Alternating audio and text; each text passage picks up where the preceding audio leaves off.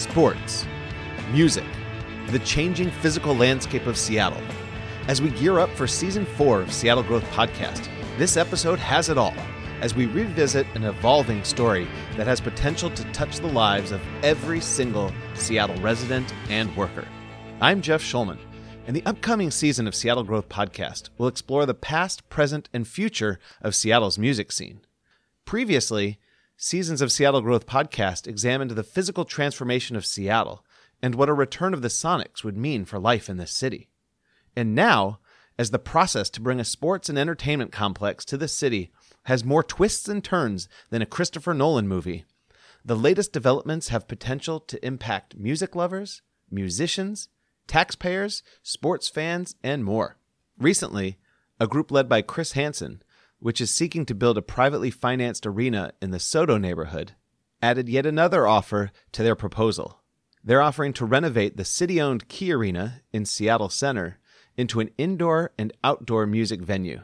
In return, they are asking for a street vacation, which means they would like to purchase city land. Meanwhile, the City Council's Select Committee on Civic Arenas voted unanimously on November 16th to bring a memorandum of understanding with the Oakview Group to a full City Council vote. The Oakview Group plans to invest over half a billion dollars into renovating the Seattle Center Arena, known as Key Arena, into a world class sports and entertainment complex. So, what are the latest details of Chris Hansen's proposal to privately finance a SoDo Arena and to privately finance a renovation of Key Arena into two music venues? And how does the City Council Committee's vote affect that group's thinking? Stay tuned as Wally Walker and Pete Nordstrom describe their plan and the impact they anticipate it will have on you and life in this city. These two guests on today's episode were previously part of the NBA Supersonics ownership group and are now part of Chris Hansen's group.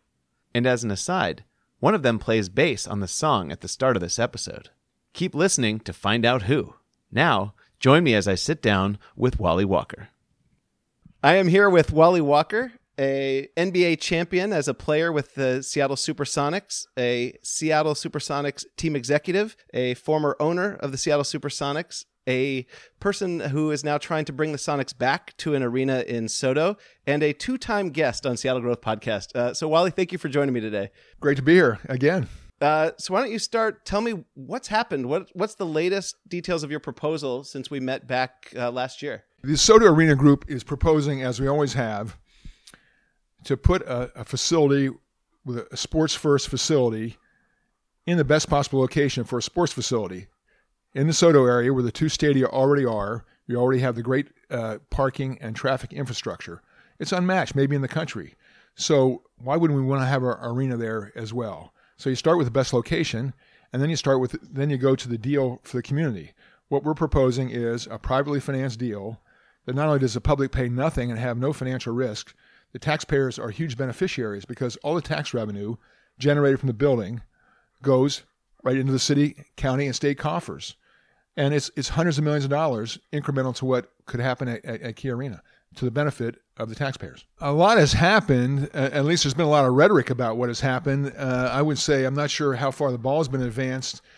Most of the discussion, of course, of late, and this is because it's a city driven process, has had more to do with the Key Arena proposal, but then a couple months ago, we also put forth our own Key Arena proposal related to it being a concert venue, which we think is a perfect outcome both for the city and for the music community and for sports fans. Because going back, we talked about this, and that this part has not changed.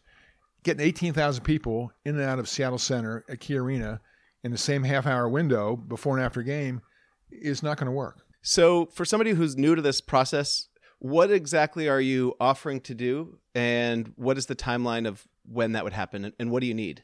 Well, what we propose on the concert venue at Seattle Center for the existing Key Arena site is more right now concept and proposal. We just want to put it out there to get a part of the discussion because we kept hearing, oh, if there's a SoDo Arena, then the Seattle Center and the, the Key Arena is going to be a white elephant. And we thought, well, listen, we care about Seattle Center too. I, I tried to calculate, and how many times I've been to that site of Key Arena, and I stopped at a thousand. I've been on that site over a thousand times. So I love Seattle Center. That site has a lot of value, but it's just not as a pro sports facility. It's just very challenged to, to do it correctly there. So to come up with an alternative, which is a concert venue, we heard from a lot of people in the mu- music community that the void in this area, this community, for a, a size is something in six to seven thousand seat arena. So we had uh, arena architects, uh, world uh, renowned HOK, kind of, hey, here's a blank slate. You know the project because they uh, worked on the, the remodel redesign uh, a dozen years ago. Try to come up with a concept that would be good for the community, that might serve a purpose, and see what you come up with. So they came up with this great design for two different concert venues. One to seat 6,000 seats or 6,200 people inside, and on the other side, facing the International Fountain, an amphitheater seating 3,000 would open to the outside during the summer, and just have the flow of people and could use that facility 100 times a night. Would keep the Seattle Center vibrant which is important to, to everybody, including us. The city has seemed to have made progress with the Oakview Group since we last spoke. So they put out a bid for proposals, and they're now putting a, an agreement forth to the council to consider. In that process, since we've last met in the last year, what kind of investments has your group continued to make uh, in hopes to build an arena in SoDo? Well, let's go back to uh, a little bit in the history because I, I think it's germane to that investment discussion because there's been a lot of talk about what somebody else is going to invest in theory. Uh, and it's granted they're big numbers, but people need to be reminded. I think so. I'm doing it. We've already put 130 million dollars into that site. We bought all the real estate, 13 acres, that will accommodate and make for this great fan experience. Not just an arena, but uh, a, a, great place to park close by, and so the fans have a very pleasant experience. So 130 million dollars already been expended to, for the best possible arena site. Then on top of that, o- over the years, we ha- spend uh, multiple millions of dollars every year just to keep advancing the, the project. Uh, that's that's lawyers and consultants and, and other people, architects. Uh, so we keep investing, and no one should feel sorry for us. I know they don't anyway, because we we bought this real estate. It's great real estate. It, it generates cash, and so uh, we're fine. But we're doing it not because we're trying to maximize profits. If we were trying to do that, we'd already be talking to developers who call us every month, we want an arena. And we think, particularly if we're going to attract an NBA team here, let's put it at the best possible site for the fan experience because then the, the fans will come. They're going to come anyway initially. But over time, you've got to have the right site for the fan experience. And then you got to be able to, for the teams to maximize their economics in a way that they can compete well. That was a problem with the Key Arena deal before with the Sonics. I know I lived that. And we, we, we don't want to be in that position again. Let's put an arena at the best site provide the best deal for the team so that we can attract that, that team or teams. And as the city continues to make progress towards an agreement with the Oakview Group for a Key Arena remodel, why are you continuing to pursue this project? Well, because we have the best solution. Uh, listen, Seattle Center as a concert venue site is great. Oakview, so if they want to do a concert venue there, that, that's great too. But why don't we do two buildings? If if they want to do that and the city needs another building or, or wants a viable building for Seattle Center, great. Whether it's us uh, uh, putting the money in or Oakview, we don't care at all. We don't care if there's competition at another arena for for concerts. Uh, we'd be okay if there's a hockey team there. I think it makes sense to have both sports facilities, both or both sports teams in the same facility. But what the model is going to now nationally is more one team uh, arenas. That's what's happening in, in LA now. It's happened in, in, in Phoenix and Minneapolis, St. Paul. You can uh, go down a long list. So if we're going to do an NBA only building with a little bit of music, that's great with us. We think that building works and it, and it, it gives us the best chance to attract the NBA. So maybe the, the short answer to your question is we're still in this. We're still doing it because we have the best solution. And if your goal is to try, try to attract the NBA back here, in the words of my friend Steve Ballmer, you want to attract the NBA back here? Build a building for the NBA. That's what we're doing. Previous guests on Seattle Growth Podcast said in particular that Seattle's not big enough to handle two major arenas. What are you seeing in the economics that makes it viable? The economics have changed a lot in, in the last uh, couple of decades, and particularly the, the, last decade. Now you've got the Golden State Warriors, you know, spending uh, over a billion dollars for a, a basketball-only facility. Of course, they'll have other events there and music, but that's a one-team facility in, in LA, you have got multiple arenas, yet uh, teams are looking for a, a, a, single team facility with some other events, of course. You already have it, as I mentioned, in Minneapolis, St. Paul, in Phoenix. You can go down a long list. And that's more the trend because teams to succeed, they want to control their own revenue streams, they want to control their dates. And now the economics are such that they can do that without having the, the building can can flourish without having you know, two major pro sports teams there. And we'd like to have the Storm back with us too. That that's the legacy of the Storm. I was there when we attracted the Storm here to Seattle as an expansion franchise, and to have the Storm there in, in the summer in, in, a basketball first building uh, makes a ton of sense. So headline acts like Beyonce or Taylor Swift are probably not going to play at both Key Arena and a, a SoDo Arena. So inevitably there would be some competition that could affect your bottom line. What do you see in terms of the competition for acts between two arenas? You know who benefits? Music fans. Uh, we're not the ones that are opposed to that. We say, bring it on. We'll, we'll, we'll book our building. If there are two buildings, you book your building. That's fine. Let's talk about your idea for reimagining Key Arena. What do you find most exciting about the proposal that your architects put together? Well, it just makes sense. You have a, a, a venue there at Key Arena, probably called something else, but we'll call it Key Arena, where indoors you could do 100 concerts a night at, at the six to 7,000 seat uh, seating capacity, where it would be a great experience. People wouldn't get stuck in traffic too long. What we've learned from storm games and other concerts, you always get stuck there some, but it's not 18,000 people trying to get in there in the same period of time. So it could be a good uh, concert goer experience. The, we're talking to a lot of musicians and people in the music business. They are wildly enthusiastic about the idea. They know the legacy of uh, the old Seattle Center Coliseum. Then new building is required. But if you do a music only uh, building at, at, that 6200 level, you can have this great and, and fulsome concert venue that people are, are, are attending often. You get the vibrancy of the Seattle Center.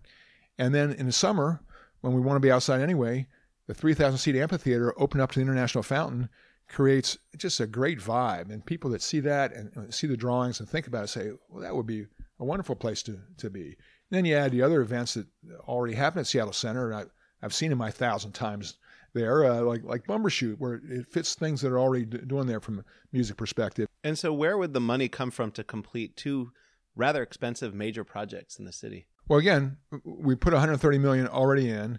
That uh, real estate has appreciated quite a bit. I'm not sure what the number is, but it, it's it's higher, maybe significantly higher. So you already have a fair amount of equity in the ground, which is collateral, which you can borrow against. But to buy a team or teams, you need other investors. We're having those conversations.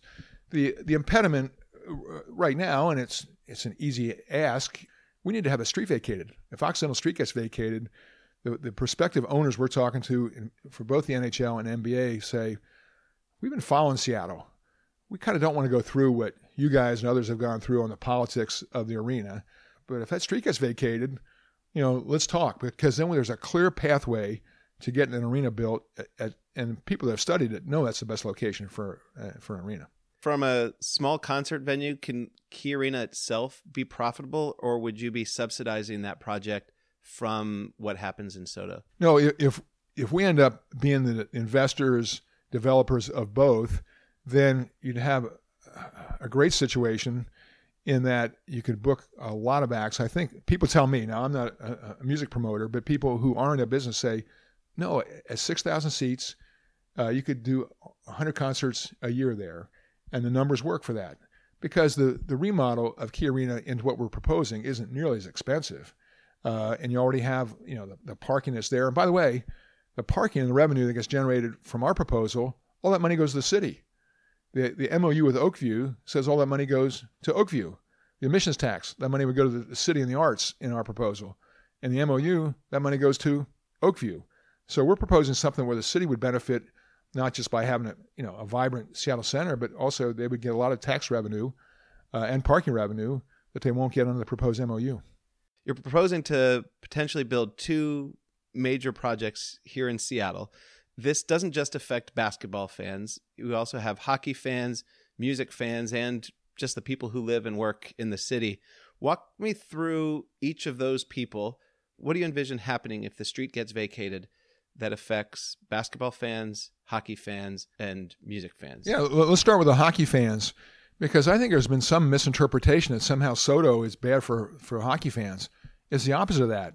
And I know this from meeting with the NHL commissioner a couple times if we get the street vacated and an NHL team becomes available, whether it be expansion or otherwise, and they have a few teams that may be able or, or ready and willing to, to move, they can play in Key Arena starting next year. With the street vacation, we can get ready to play hockey in Seattle next season. I'm talking about 2018 because they can play temporarily in Key Arena while SoDo gets built. So if you want to get hockey here as quickly as possible, vacate the street. Let's talk to the NHL. Let's let's get an owner that knows that that's the best possible site, and we'll, they can we can bring a team here. The NHL is not going to come here just to play in Key Arena uh, as it's currently constructed, but if they know there's a runway to a new building, so for hockey, it's the quickest possible way to get a team here. For the music fans, again, you'd have a building that could handle the the big concerts, which are only a handful a year, where you need 15 to 20,000 seats indoors. Then, for the, the preponderance of other concerts, the 6,000, 7,000 seat, they would be playing at the at the music only venue. But then you'd have a facility that's built for sports to house your sports uh, uh teams. Hockey coming first, and then the NBA. The facility for the NBA would be as good as there is in the country. Uh, in our design, there's a practice facility. There's an NBA practice facility right in the building. That's a big deal for an owner. If you have to go out and build your own, which you'd have to if you think about playing a key arena, that is a crazy big expenditure for an NBA owner. They care about that because once they invest that money on the team, they're going to conclude, if they haven't already, that's just the cost I got to pay for the team. Now, how, how else can I generate the most revenue to support that big expenditure for buying a team? And do I have all these other incremental costs? Well, if you're going to spend 50, 70, you know, $100 million in a practice facility on a separate site, real estate's not cheap here. You got to get security. They care about that. That's an impediment to getting an NBA team. We want to remove all the impediments, and SoDo does that. I asked my Twitter followers if they had a question for you, and one question that that came up is your path forward. Is it going to continue to be kind of a slow and steady wins the race, or is there going to be a big surprise announcement coming up soon that shakes this situation up? I'd like a surprise announcement. I don't know what the surprise is right now. I guess it would be the right owner. Uh, we, we'd be happy with that we have a bit of a chicken or egg on the street vacation. So the slow and steady part, actually, I'd be okay with a surprise here because the surprise I think would be positive, uh, is getting the street vacation done. There's no financial risk to the city. It helps them with their negotiation with OVG actually to have a competitor uh, out there that's at least uh, keeping the negotiations uh, on a on a good path for the city. So let's get that done. If if that was quick, that would be surprising, and but but good, good good for the taxpayers. Uh, good for the sports fans, good for the music lovers. So, you know, what are we waiting for? I watched the mayoral debate, and they're talking about the challenges that we have here in Seattle, and, and we have them. The homeless and, and housing are, are two major ones that keep coming. So I'm sitting there thinking, wait a minute. We have a project that's going to generate hundreds of millions of tax revenue for you, the mayor, and for the city, versus another project which you're considering that's going to be subsidized by hundreds of millions of dollars, maybe upwards towards a billion dollars over the term of the lease. And we're having this debate it's it's mind boggling. Does that mean that we can expect that a hockey owner can only emerge after a street vacation, or might you come up with a, a hockey owner before? It's certainly possible. We've had a number of conversations that a hockey owner could emerge, so I'm not ruling out by any means. Uh, I would say it, it's a, a, much more clear path if uh, the prospective owner knows a street vacation uh, has happened, and a shovel can get put in the ground, and they can play, you know, very quickly here in Seattle. And so, what are the next steps for your group? Well, we're just going to keep telling our story. And I just said the other day, I can't believe we're having to sell this. I'm not sure that's the right verb, but I think it probably is, because we're both selling the merits of, the SoDo Arena, which should sell themselves, but given this whole media blitz, uh, you know, from not just the city, but from Oakview and from the port who's involved in promoting the Key Arena deal. We need to keep letting people know that you have an alternative here, which the sports fans, I think, generally know and agree it's the best site for them.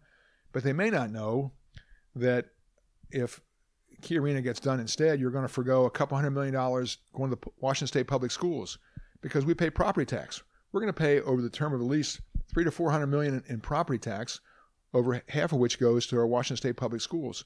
Really, we're going to forego that. We got to keep telling the story. So I guess that's the simplest answer to your question. People who are new to this whole thing, what do you want from them and why should they do that? We're coming at this with a primary goal. That is to attract the NBA and the Sonics back to Seattle.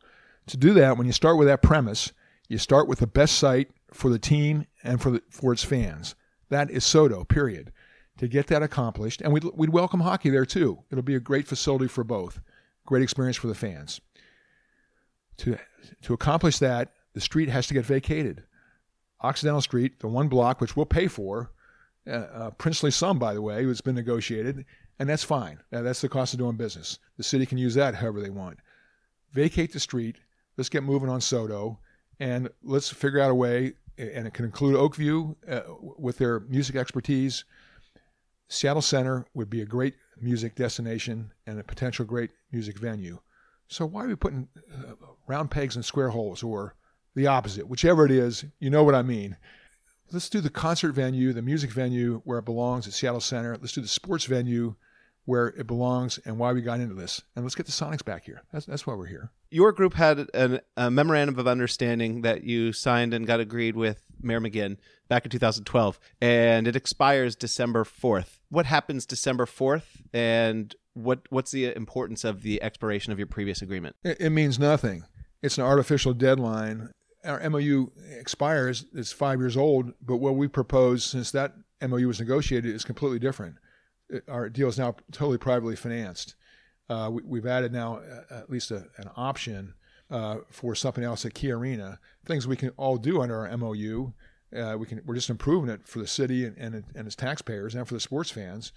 But we're not changing our, or pulling our, our proposal off the table on December fourth. And for the city to rush a decision about what they're going to do when it's a generational type decision, I mean, we're the, the arena decision or decisions, if it's multiple uh, venues, it's going to be a 50 year decision. And for us to try to rush it through with a very complex MOU, which either most people haven't read or if they have are confused by it, uh, it's just a, a crazy uh, false deadline. Any concluding thoughts? Just this. We're a, a group of local guys that are trying to get something done here. And again, we start from the same place. How do we get the Sonics back here? it's building an NBA first building. It's doing it privately, so we don't have that impediment with some taxpayers, and we respect that. That why should there be any public subsidy of, of this building? And there shouldn't be. So we gave up on that, and we're moving forward with a privately financed building. But if you're going to attract an NBA team here, you build a building for an NBA team, and they're going to come. It won't be as soon as we like, but it'll be a lot sooner than if we're doing it otherwise. If we're doing a concert first or another sport first, and let's put it in the best location. Once you get, to, everyone's going to be euphoric when we get the, the, the teams here.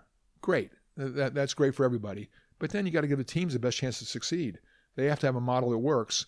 The Sonics in the other Key Arena remodel did not have that model.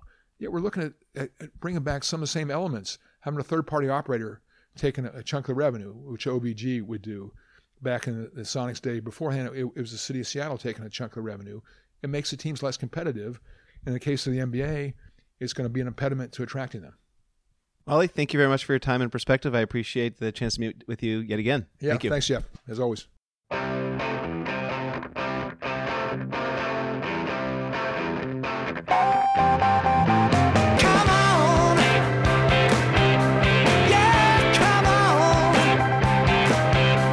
For additional perspective on the proposed renovation of Key Arena into an indoor and outdoor music venue, join me as I sit down with Pete Nordstrom and singer songwriter Ben London. I am here with Pete Nordstrom, the co president of the retailer that bears his family name. Pete, thank you for joining me today.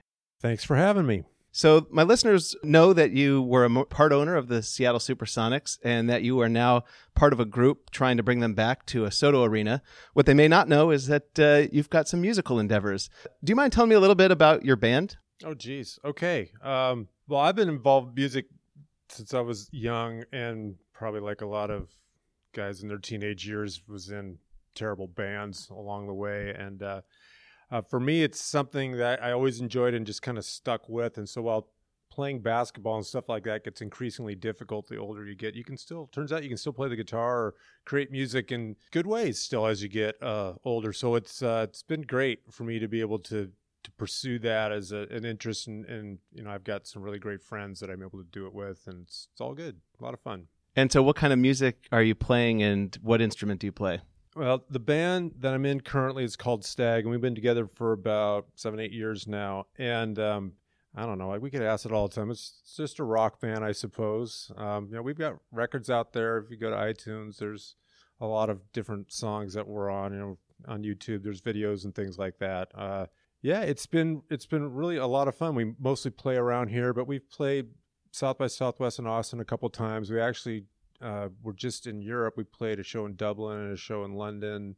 We've recorded a record in New York. You know, we've we've used it as kind of a vehicle for boondoggle good times. You know, but it's uh, it's all been really fun. And I think the fact that people are interested in it and uh, we're able to play good shows and, and people seem to enjoy it just kind of like frosting on the cake what's your role in the band? What instrument did you i'm the nondescript guy in the back playing the bass. And one of your band members is here today. We've got ben london a singer songwriter and uh, businessman i believe. Uh, sure. uh, man of many hats. Uh, ben thank you for joining me today. Oh thanks for having me here. Why don't you start by just telling me a little bit about yourself? Sure um, i've been actively involved in the seattle music community since i arrived on the on the wonderful shores of Seattle, Washington in 1989. Uh, I was lucky enough to make records and tour uh, through most of the 90s as part of the sort of whole grunge thing. Um, I uh, like to jokingly say that my band at the time is a footnote of flannel, in that we were there.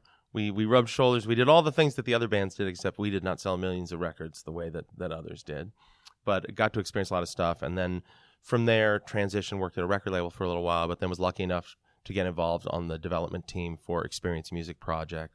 And then from there, was an executive with the Grammys for about seven years and done business development for technology companies. And then the last bunch of years was a partner in a marketing company here in Seattle. And so, how and why did you include a business executive here in your band, Stag? Yeah, that's a great question. That is a great question. Um, it primarily had to do with the 15% discount at Nordstrom. No. Um, Pete has been somebody that uh, a couple of us in the band had gotten to know personally over the years, and uh, Rob Dent, who's the drummer who I've been playing music with for quite a long time, we decided to kind of reformulate things, and along the in doing that, um, we invited Pete, or I should say that Pete made it known that he would like to participate, and uh, the great surprise was that there are many people, there are some people or many people in Pete's position that would say, hey, I'd love to be in your band. I can play bass. And then he showed up and he actually could play bass and was a good person to be in the band. So it was not a, this wasn't a vanity project for Pete.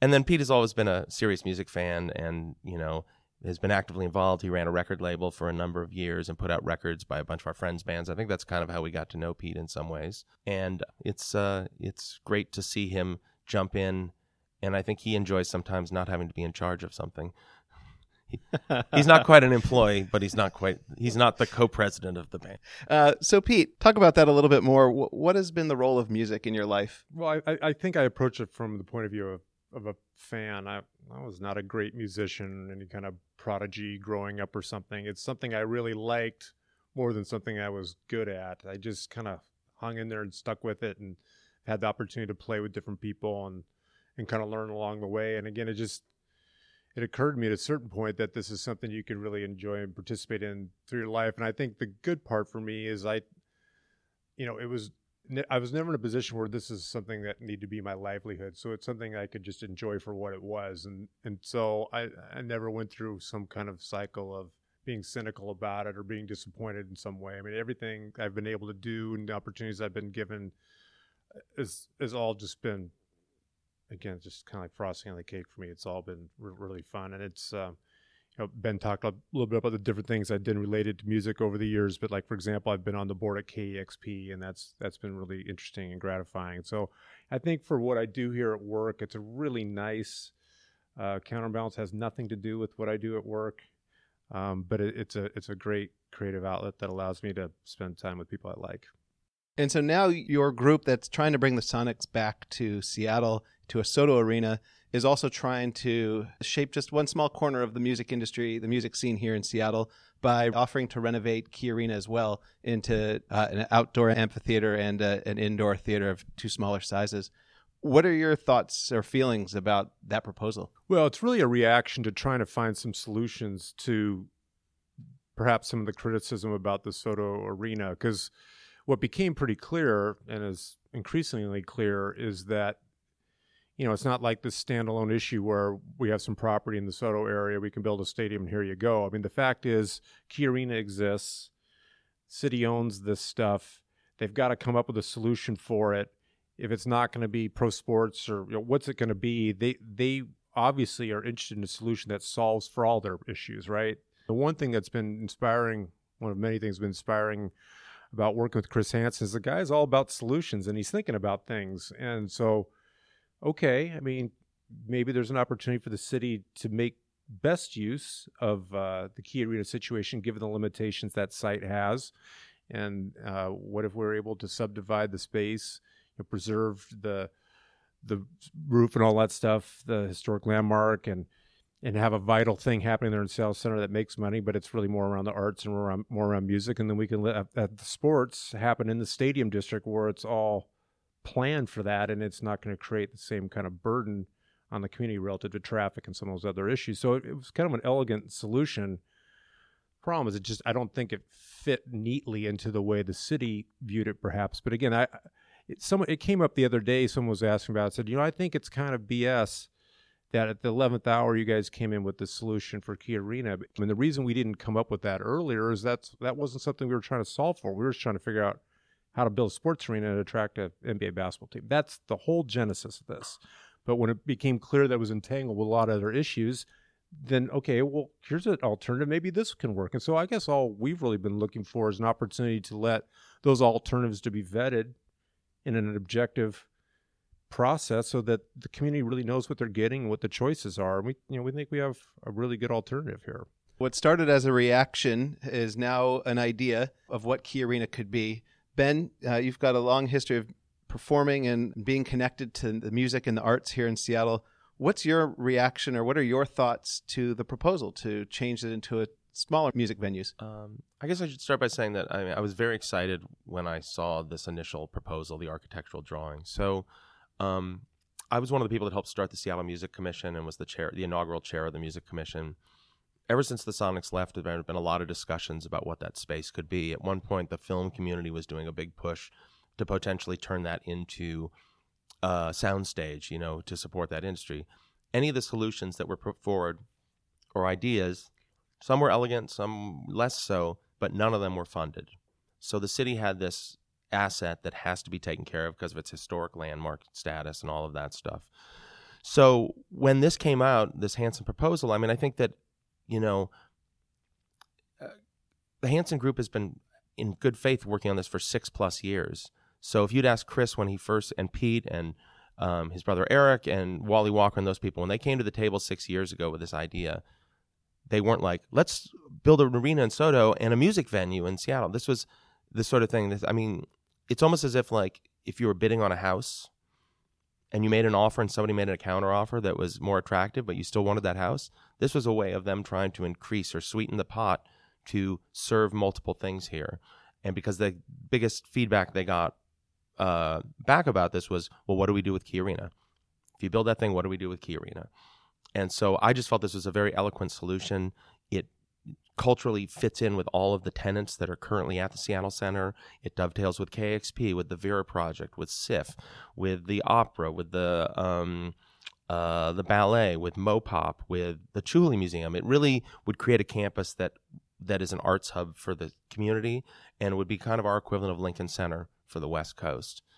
That and that the 6,000 people coming to see a concert is far less disruptive than 18,000 people coming to uh, into that community um, 80 days a year or something if they get NBA and NHL.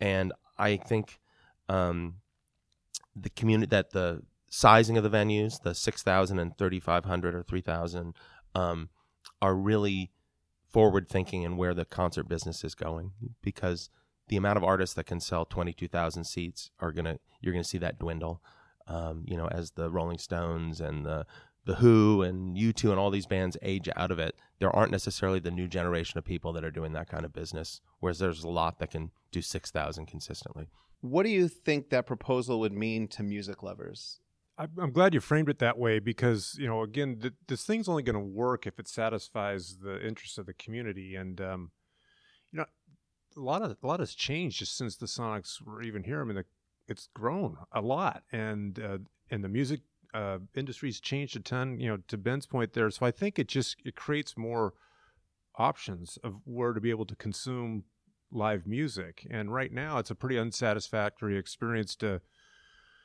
you know, put a show into something like a key arena that you can get you know, 15, 16, 17, 18,000 people and yet you're only going to sell 6,000 tickets. I mean, it's, you know, it just doesn't feel great to have that stuff roped off or curtained off, however they do it.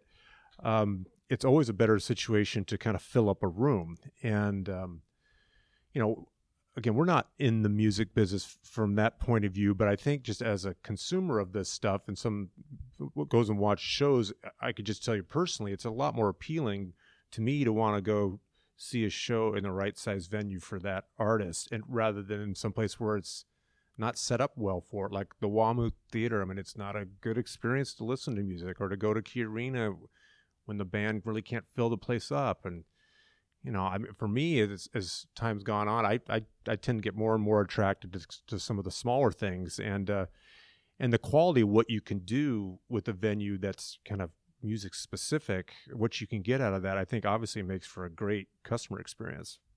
And what about artists? What do you think? Uh, artists trying to become the next Macklemore or the next uh, Pearl Jam, if you want to take a few years back, what do you think that Key Arena remodel into two different music venues would mean to the artist and the music scene here? Well, I think that as live music has become crucial, one of the only revenue streams left, live performance left for artists, that to uh, be able to tour and to play in venues that are that are, accentuate the experience. It's a good customer experience. The sound is good. The sight lines are good. The experience of getting in and out of the venue are good. Uh, can only help artists. Under the Oak View proposal right now, you know, for an 18,000 seat uh, key arena that would be sports and music focused. We have three artists currently in town that could do that kind of business. You know, potentially Pearl Jam, you mentioned, Dave Matthews Band, if you consider him to be local, spends about half his year here, and Macklemore, or at least right now. I mean, and so whereas at the 3,000 to 6,000 level, I could probably name 15 or 20 artists that could do that kind of business. The other thing is that we don't have any place to view to really uh, of size to enjoy music outdoors here in Seattle at this point. After the pier closed, that's gone away. So you have to drive out to Marymoor or to the Chateau Saint Michelle or White River or any of these places. So to have something center city where you could have an outdoor music experience would be incredibly uh, popular for artists. In terms of the community at large, what do you think this could mean to, to them? Well, this whole process feels eerily reminiscent to me of when the discussions uh, of the Seattle Commons came up in the 90s. And I don't know, you, you probably you were not here at that time, but the discussion was as South Lake Union prior to being developed, Paul Allen and Vulcan proposed putting a public park that went from Denny Street all the way down to South Lake Union uh, as a public good, and the development around it. And a lot of the pushback from the community was, well, that's light industrial space. You know, you're going to be getting rid of jobs, all this sort of stuff. And so everything that people worried about happened anyway except there's no park providing a public good down in South Lake Union at this point. And I feel that many of the push, the concerns and pushback that have happened around the SoDo site uh, for the proposed Hansen Arena is exact same thing. People are saying the you know the port or the retail you're getting with this stuff. This Seattle, uh, over a thousand people a week are moving to Seattle. The census this has been going on for the last three years many people are thinking about the city as it is today and not the way it's going to be five years, 10 years, 25 years, 50 years from now. That space, we're like Manhattan. We've got water on two sides. There's only so much land, and that land is going to be developed one way or another. And so I think it's important when these opportunities for infrastructure and public good come along that we embrace them because it's a lot harder to do something after something larger has happened there than when it's still a sort of uh, open field as to what could go on. Pete, this process keeps evolving. There's lots of twists and turns, and most recently, the Seattle City Council has a committee has at least moved to push the OVG memorandum of understanding uh, onto the, a full council vote. How do all these twists and turns change your thinking? Part of it makes me feel like I wish we could rewind the tape and get our story out there in a better way because it really seems like when you can look at all the facts objectively about this, there's a lot of advantages to the solution that Chris has put forth, both relative to professional sports, how it salvages the situation with the Key Arena and all all the things that we've been talking about. Um, but you know, time becomes an issue there, and there's there's a lot of special interests to address. So I don't know. I mean, I guess I just am always a believer that the best ideas end up prevailing over time, and um, you know, I think with the way that information is out there now easily through the internet, you can you can get the message out there. So there is a grassroots opportunity, I think, for people to understand more clearly what the alternatives are, what the choices are, and then let the chips fall where they may. I think that's always been Chris's thing. It's like, you know, we just want to see a team here. If that's a better solution, that's fine. I, I don't think we believe that is a better solution. Um, and not just for reasons of uh, where exactly it's located, but there's a there's a bunch of financial issues that, that go along with this that I think if, if most people knew it, uh, it would shape their opinion perhaps differently. But it's a really loaded topic. I mean, I think there's a lot of people here that just feel like, well, why would you do anything for sports in any regards? I mean, it's just there seems to be more important things, and and I, we get that. So we've tried to package this. That's not just about sports; it's really about the community, and that gets back to our group. I mean, our group is a Seattle centric group. You know, we're not some corporation from out of town that's just trying to make a business deal. We live here. And if this thing was terrible, you know, we're going to bear the brunt of that criticism, not some, you know, faceless corporation or something. These are real people that, you know, Chris Hansen and Wally Walker, my brother and I, and Russell Wilson. I mean, you know, and we live here. So I, I think that that should be given some uh, consideration. Um, there's no interest in our part to create something that's going to be controversial and terrible. I mean, I was telling a story the other day. I mean, our, our family, my family used to own the Seattle Seahawks. I mean, we lived through the times where when Jim Zorn got traded, customers cut up their credit cards and picketed our store. I mean, you know, it was a big part of the reason why my dad and his cousins decided to sell the Seahawk team. It wasn't worth it. I mean, we live here, we have this business. If you do anything controversial in the sports thing, it's not worth it. Um, so that kind of stuff's really fresh in my mind. I mean, I, I want to be a catalyst for good things to happen in the community. We like it here. We want these things to work, and we want to you know present good alternatives. I think you know our our goal along was is to be transparent, is to partner with people in constructive ways, not to be defensive about these things, and pr- put forward the best darn solution we can. I just want to add on to what Pete's saying from a local standpoint as well. Is that one of the things that we've discussed is not just what's the best deal for for basketball or hockey or music. It's what does this project put back into the community as well. And um, from the SoDo Arena side, just the pure amount of revenue that's driven by tax dollars, property tax, all these things is a lot of money that would go back into the general fund that can deal with some of these serious issues that we're facing right now in terms of transportation, homelessness, housing, all of those things. And so it just feels to me that there's been such a rush to judgment on the council's side just looking for what's the most the quickest solution as to one what's the most uh, eloquent and um, i think that if for some reason the ovg thing does move forward that time is going to treat um, the Hansen Group kindly and when people see how this really pencils out for the people of Seattle. With all the roadblocks that has been set before your group, I have to ask when do you quit? When do you give up? Chris is not a guy that's uh, easily gives up. So I don't know. I mean, I don't really know the answer to that. I I don't think the process has fully been played out yet, even though there's been times where it's felt kind of dire. Uh, I don't know. I mean, we don't want to do anything that's going to be an impediment or a problem or controversial for people. That was never what this is about. So, you know, if, if it all turns out that this is what the citizens of Seattle prefer is the Oak View Group's proposal, then you know we'll we'll go with that. And and I've heard Chris say it. I mean, if if they can get a team there, I mean, we'll probably be the first people to buy courtside seats. I mean, we you know just kind of want to see a basketball team. That'd be great. Uh, so I, I, guess there's a lot of ways to to look at these things cynically, um, and I, that's happening in, in, all corners. But again, our, our goal is just to be transparent about this, what the motivations are, and look if it's when it's time to quit. I guess we'll all know that. I don't think that time is today, but you know we'll see. The, the process will continue to play out, and if nothing else, uh, maybe it'll be a, a, a good reflection of how our democracy should work in a city like this when when big things like this come up. There's a great opportunity to to work through that process the other thing to keep in mind too is that a memorandum of understanding is a very broad strokes document. So they're they're agreeing to some very general deal points. The next phase is that between the Oak View Group and the city. They have to get in there and really quantify everything and put it into a legal document.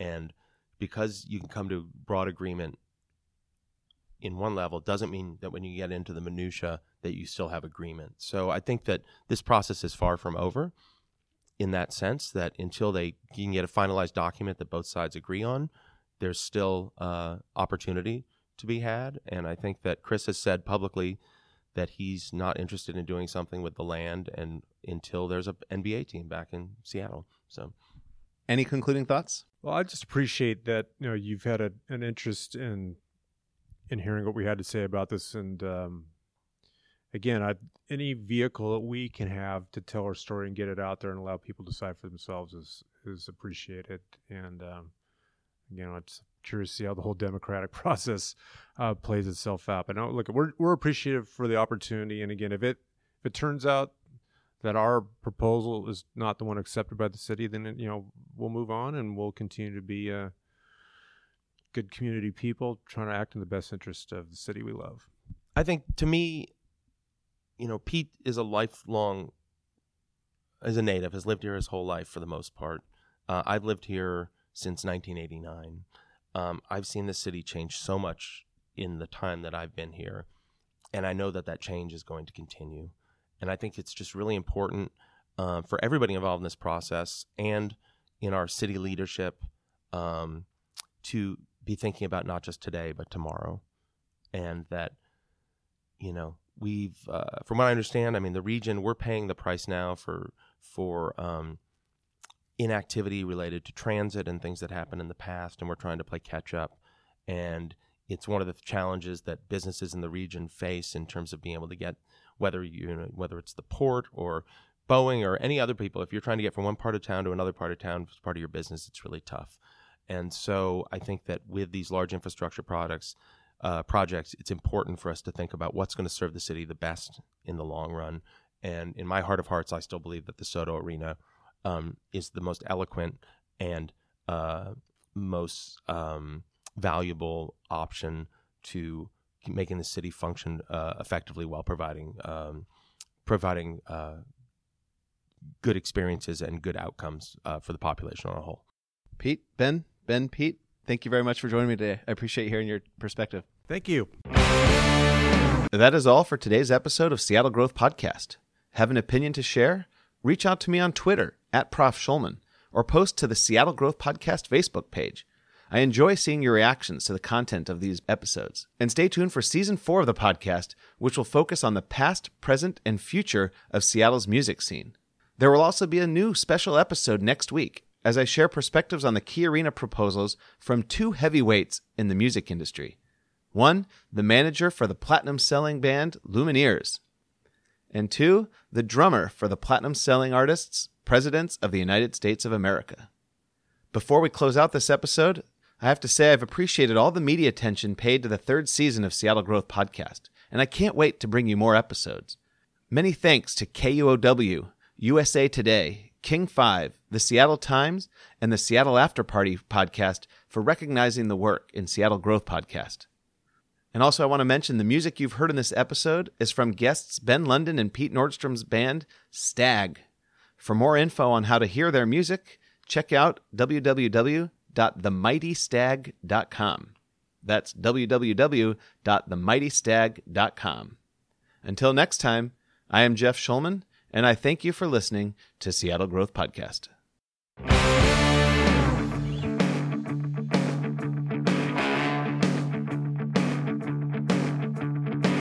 There's not enough sunshine in the world.